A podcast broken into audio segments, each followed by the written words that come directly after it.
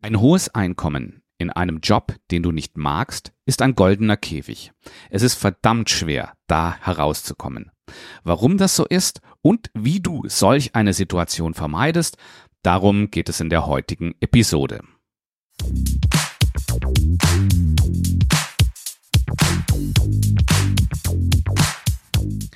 Ich habe mich vor kurzem mit Mark aus Wiesbaden unterhalten. Er steckt aktuell in einem Dilemma. Er hat ein wirklich gutes Einkommen und lebt damit ein gutes Leben. Aber das berufliche Umfeld, in dem er tätig ist, das findet er furchtbar. Ich glaube, er nannte es sogar unerträglich. Er fühlt sich in der Zwickmühle, denn er und seine Familie haben sich an das hohe Einkommen gewöhnt. Er weiß aber, dass er diesen Job nicht mehr lange machen kann.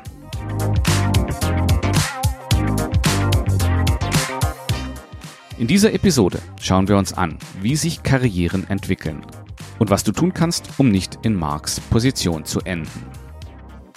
Dazu schauen wir uns zwei Phasen einer typischen Karriere an. Zunächst die Anfangsphase und dann die Phase um die Karrieremitte. Übrigens, Mark und ich haben in unserem Gespräch gemeinsam einen Ansatz entwickelt, der ihm trotz aller Widrigkeiten einen Umstieg zu einem ähnlichen Gehalt ermöglichen könnte. Wenn auch du Interesse hast, mit mir mal über deine Karrierethemen zu sprechen, dann nehme ich mir gerne Zeit dafür. Alles, was du dazu tun musst, ist mir ein kurzes E-Mail zu senden mit einer ganz kurzen Beschreibung deiner Situation. Dazu antwortest du am besten auf eines meiner Karriere-Mentor-Tipps-E-Mails. Falls du die noch nicht abonniert hast, dann sage ich dir am Ende dieser Episode, wie du das machen kannst. In diesem Zusammenhang hat sich kürzlich eine Hörerin bei mir gemeldet und gefragt, ob ich denn Geld für diese Gespräche verlange. Nein, das tue ich nicht. Aus diesen Gesprächen entwickelt sich manchmal mehr. Aber nur dann, wenn meine Gesprächspartner Interesse daran haben. Also, melde dich und ich verspreche dir, du wirst einige wichtige Punkte für deine weitere Karriere aus diesen Gesprächen mitnehmen. Aber wenden wir uns den zwei Karrierephasen, die ich gerade erwähnt habe, zu. Und dabei möchte ich zwei Aspekte besonders herausstellen. Der erste dreht sich um den Karrierebeginn, nämlich der konkrete Job, den du annimmst und in dem du deine ersten Erfahrungen sammelst, ist viel weniger wichtig, als oft angenommen wird. Wichtig ist, dass du in dieser Phase deinen Bereich, in dem du tätig sein möchtest, findest. Und der zweite Aspekt dreht sich um die Karrieremitte. Denn zur Karrieremitte bist du tief in deinen Bereich eingestiegen. Jetzt ist es sehr schwer, ohne finanzielle Einbußen deinen Bereich zu wechseln. Aber eins nach dem anderen. Schauen wir uns zunächst mal die Phase des Karrierebeginns an. Als Anfänger hast du hunderte von Möglichkeiten. Aber warum sich Berufsanfänger für genau den Job entscheiden, für den sie sich entscheiden, ist in Teilen ein Zufallsprodukt. Ich traue mich sogar zu sagen, es ist größtenteil ein Zufallsprodukt. Man kann nämlich nur auf Basis dessen entscheiden, was man kennt, und das ist zu Karrierebeginn nicht viel. Natürlich hat dir das Studium einen gewissen Korridor an Möglichkeiten vorgegeben. Oder du hast Praktikas und Nebenjobs gehabt. Die haben dir den Blick für Möglichkeiten eröffnet. Dein Elternhaus hat dich sicherlich auch beeinflusst. Und natürlich deine Peer Group. Was die machen, hat auch großen Einfluss auf deine Entscheidungen. Aber im Rückblick ist das nicht unbedingt eine solide Entscheidungsgrundlage. Und dann ist es natürlich auch ein Spiel von Angebot und Nachfrage, welchen Job du angeboten bekommst und annimmst. Bewerbungsprozesse sind besonders für Personen am Karriereanfang ein gewisses Glücksspiel. Was wird aktuell gesucht? In welchem Vorstellungsgespräch lief es gut für dich? Auf welche Personalentscheider bist du getroffen? Und dementsprechend ist es gut, dass die Wahl des ersten Jobs nicht so furchtbar entscheidend in deiner Karriere ist. Wichtig aber ist es, dass du die Zeit am Anfang dazu nutzt, herauszufinden, welcher Bereich dir liegt. Dabei fasse ich den Begriff Bereich jetzt nicht sehr eng, sondern es geht vielmehr darum, dass du ein Feld findest, in dem du dich wohlfühlst, in dem du dir vorstellen kannst, auch längerfristig zu arbeiten. Wenn dir dieser Bereich nämlich nicht liegt, ja, dann wirst du über kurz oder lang in deinem Job nicht glücklich werden. Ja, ich verweise hier auf das Beispiel, was ich gerade von Mark erwähnt habe. Berufsanfänger tun sich besonders schwer damit, einzuschätzen, welche Tätigkeiten in einer Position anfallen. Mir zum Beispiel war das Ausmaß an Kaltakquise in meiner ersten Stelle als Personalberater überhaupt nicht klar, bis ich dann wirklich in dieser Rolle war. Wenn du hier jetzt merkst, dass dir Teile dieses Bereichs oder der komplette Bereich nicht liegen, dann beschäftige dich intensiv damit, was dein nächster Schritt sein könnte und wie du das, was dir an deinem Job missfällt, verbannen kannst. Es ist dabei aber nicht nötig, gleich alles hinzuschmeißen, sondern beginne mit Planung. In meinem Fall habe ich dadurch sogar einige grundlegende Verkaufskompetenzen erworben, von denen ich heute noch zehre. Aber nach einigen Jahren habe ich dann den Wechsel zum Human Resources Generalisten verwirklichen können. In den ersten Karrierejahren sollte Trial and Error im Vordergrund stehen. Du solltest hier für dich entscheiden, welche Aspekte du in deinem beruflichen Umfeld haben möchtest und welche nicht. Und das ist viel wichtiger als der eigentliche Job, den du als allererstes annimmst. Das hat auch noch eine zweite Dimension. Denn das Wichtigste, was du in den ersten Karrierejahren lernst, sind nicht die Inhalte des Jobs. Es sind Grundkompetenzen, die du benötigst, um in einem Unternehmensumfeld erfolgreich zu sein. Mehr oder weniger das Einmaleins des Arbeitens im Unternehmen. Denn dafür wirst du in deinen ersten Karrierejahren überproportional viel Energie verwenden. Schauen wir uns mal fünf Beispiele hierfür an. Da wäre zunächst mal der Aufbau von Problemlösungsskills und Erfahren von Selbstwirksamkeit. Wie man Probleme löst, lernen wir nicht in den Schulen oder an den Universitäten. Und wem Problemlösung nicht aus dem familiären Umfeld in die Wiege gelegt wurde, der muss hier im Beruf oft erstmals erfahren, dass er oder sie wirksam Probleme angehen kann. Eine andere Grundkompetenz ist Arbeiten in einem organisatorischen Gefüge. Es geht nämlich nicht nur um die Beziehung zwischen mir und der Person, mit der ich zusammenarbeite, sondern es geht darum, wie arbeite ich mit anderen zusammen, die genauso wie ich eine Chefin haben, die auch anhand von Zielen gemessen werden und die auch im Rahmen von Policies oder Prozessen arbeiten. Ganz am Anfang ist das ein Punkt, mit dem sich unheimlich viele Leute sehr schwer tun. Ein weiterer Aufbau ist, sich die nötigen Verhandlungsskills anzueignen. Denn du hast im Job viel Gestaltungsspielraum. Aber der wird dir nicht einfach so gegeben. Den musst du aushandeln. Auch diese Kompetenz baust du in den ersten Jahren auf. Oder der Umgang mit Konflikten. Welche Konflikte sind es wert, geführt zu werden? Wie vertrete ich meine Interessen in einem Konflikt? Und wie vermeide ich es, mich emotional dabei zu verstricken? Oder das letzte Beispiel ist Selbstorganisation, um im betrieblichen Umfeld erfolgreich zu sein. Wie stelle ich sicher, dass ich nichts vergesse, dass ich gut kommuniziere, dass ich meine Unterlagen wiederfinde, dass ich in wichtigen Situationen vorbereitet bin? Gerade zu Beginn der Karriere ist es viel wichtiger, diese Grundkompetenzen aufzubauen, als sich tief in fachspezifische Kompetenzen einzuarbeiten. Warum? Weil du erst, wenn du das Grundhandwerkszeug fürs Arbeiten in Unternehmen erworben hast, fachspezifische Kompetenzen aufbaust. In dieser ersten Phase deiner Karriere bist du in der Lage, auch größere berufliche Veränderungen zu realisieren. Selbst ein kompletter Wechsel des Bereichs ist möglich. Denn du bist noch nicht so tief in deinem Bereich verwurzelt.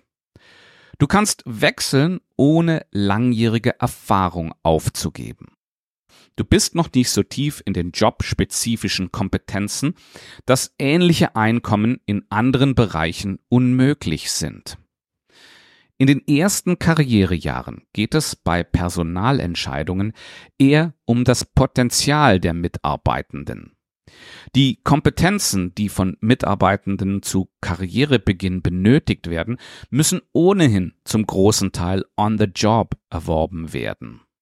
Deine Gehaltshöhe basiert in dieser Zeit schwerpunktmäßig auf dem Potenzial, das in dir gesehen wird. Es geht um die Fähigkeit, sich die benötigten Kompetenzen aufzubauen. Nach sechs oder sieben Jahren, manchmal auch früher oder später, bist du dann idealerweise in deinem Bereich angekommen. Dann bist du in der Situation, wo du dich in dein Spezialfeld vertiefst. Jetzt hast du auch die Basics des Arbeitens im Unternehmen gelernt. Mark, von dem ich dir anfangs erzählt habe, hat dies leider nicht erreicht, sondern ist bis zur Karrieremitte im falschen Feld geblieben.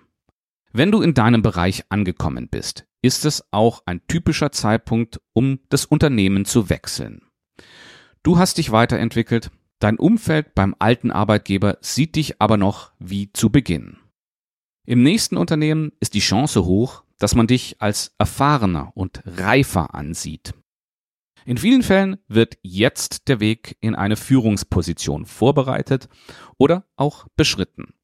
Besonders dann, wenn sich gezeigt hat, dass du laterale Führung übernommen hast und dabei gute Ergebnisse erzielt hast. Wechseln wir die Perspektive. Gehen wir zur Karrieremitte. Zur Karrieremitte bist du tief in deinen Bereich eingestiegen. Jetzt ist es sehr schwer, ohne finanzielle Einbußen den Bereich zu wechseln. Du bist jetzt viel stärker an deinen Bereich gebunden. Du hast einige Jahre tiefe Erfahrung in einem Themenbereich, zum Beispiel Compensation and Benefits oder das Management großer Accounts gesammelt und hast gegenüber anderen einen kaum einholbaren Kompetenzvorsprung. Du kennst den Bereich sehr tief das heißt, du hast gesehen, wie sich gewisse Szenarien entwickeln werden. Du weißt, welche Effekte Handeln in diesem Thema an anderer Stelle auslösen kann. Du verstehst, an welcher Stelle du die Dinge auch mal schleifen lassen kannst und wo du diszipliniert und akribisch arbeiten musst. Dein Wissen hat hier über die letzten Jahre exponentiell zugenommen, da du die Grundkompetenzen schon länger meisterst und sie dir nicht beim Aufbau spezifischer Kompetenzen in die Quere kommen. Das Handwerkszeug für deine Arbeit im Unternehmen hast du verinnerlicht. Du weißt, wie man Probleme im Organisationskontext löst. Du hast dir die nötigen Verhandlungsskills über die Jahre angeeignet. Du weißt, wie man Konflikte löst. Außerdem bringst du mehr Reife, ein besseres Auftreten und oft Führungserfahrung mit. Dadurch hast du in den letzten Jahren überproportional viel erreicht. Jobwechsel werden um die Karrieremitte aus diesem Grund anspruchsvoller. Zunächst mal sind die spezifischen Kompetenzen, von denen ich spreche, nicht immer auf neue Arbeitgeber einfach übertragbar. Viele davon sind sehr spezifisch auf die Situation bei deinem aktuellen Arbeitgeber zugeschnitten teilweise sogar auf die dort beschäftigten Personen. Bei der Übertragung in ein neues Umfeld müssen sie in vielen Fällen erneut aufgebaut werden. Das gelingt zwar meist, aber ist stets ein Risikofaktor beim Wechsel. Je länger du in deinem aktuellen Umfeld tätig bist, desto mehr existiert auch die Gefahr, dass du die Art, wie Aufgaben dort erledigt werden, als einzig richtige ansiehst. Ich habe mal mit einem Kollegen zusammengearbeitet, der von einem großen FMCG-Player kam und in seiner Anfangsphase alle um ihn herum mit dem Satz, bei PG haben wir das aber anders gemacht, zur Weißglut brachte. Ein anderer Grund, warum Jobwechsel jetzt anspruchsvoller werden, ist dein Einkommen. Das ist nämlich meist stark gestiegen, weil du diese spezifischen Kompetenzen besitzt. Das ist auch der Grund, warum Mark heute im goldenen Käfig gefangen ist. Bezahlt wird jetzt nicht mehr deine Fähigkeit, eine Aufgabe zu erledigen, sondern genau diese Aufgabe. Daraus resultiert ein wesentlich höheres Gehalt. Ein neuer Arbeitgeber wird nur bereit sein, dieses Gehalt zu bezahlen, wenn er erkennen kann, dass du diese spezifischen Fähigkeiten auch bei ihm einsetzen kannst. Das erfordert, dass du im Bewerbungsprozess gut darlegen musst, wie du diesen Transfer gestalten wirst.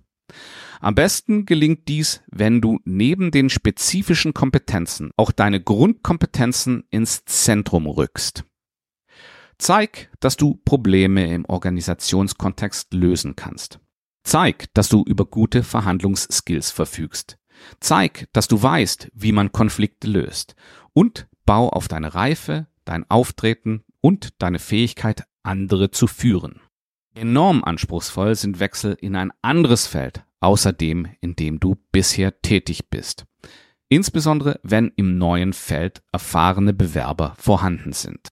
Wenn du dich auf eine Stelle, die nicht unmittelbar im Entwicklungskorridor deiner alten Stelle befindest, bewirbst, musst du sehr gut erklären, warum du für diese Position geeignet bist. Dazu musst du die Stelle so tief verstehen wie kein anderer Bewerber und dann haarscharf erklären, warum du davon überzeugt bist, hier erfolgreich zu sein. Und selbst dann benötigst du ein großes Quäntchen Glück und einen sehr langen Atem. Wie schon zu Beginn der Episode erwähnt habe, lade ich dich herzlich ein, Kontakt mit mir aufzunehmen. Dann können wir uns mal über deine Karrierethemen unterhalten. Antworte dazu einfach auf eine meiner E-Mails, die ich dir im Laufe der Zeit geschickt habe. Idealerweise beschreibst du in drei, vier Sätzen deine aktuelle berufliche Situation. Falls du meine Jobsuche Mentor Tipps noch nicht abonniert hast, dann kannst du das ganz einfach tun, indem du in die Show Notes dieser Episode gehst. Also das ist die Episodenbeschreibung, die du hier im Podcast Player, wo du mich jetzt gerade hörst, findest. Dort findest du einen klickbaren Link und der bringt dich direkt zur Einschreibeseite. Alles, was du dort brauchst, ist dein Vorname und deine E-Mail-Adresse und schon bist du bei den Jobsuche Mentor Tipps mit dabei. Das bringt mich zum Ende der heutigen Episode. Ich bedanke mich ganz herzlich fürs Zuhören und würde mich sehr freuen, wenn du auch nächste Woche wieder mit dabei bist. Und wer weiß, vielleicht unterhalten wir uns ja in Kürze mal persönlich. In diesem Sinne eine gute Arbeitswoche und lass dir deine Karriere nicht aus der Hand nehmen.